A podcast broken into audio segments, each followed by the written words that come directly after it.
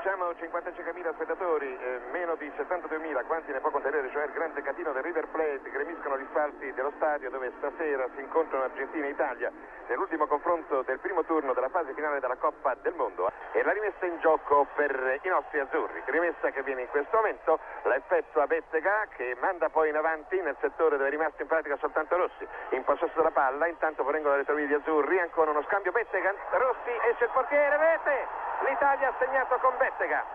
Bettega ha portato in vantaggio gli azzurri.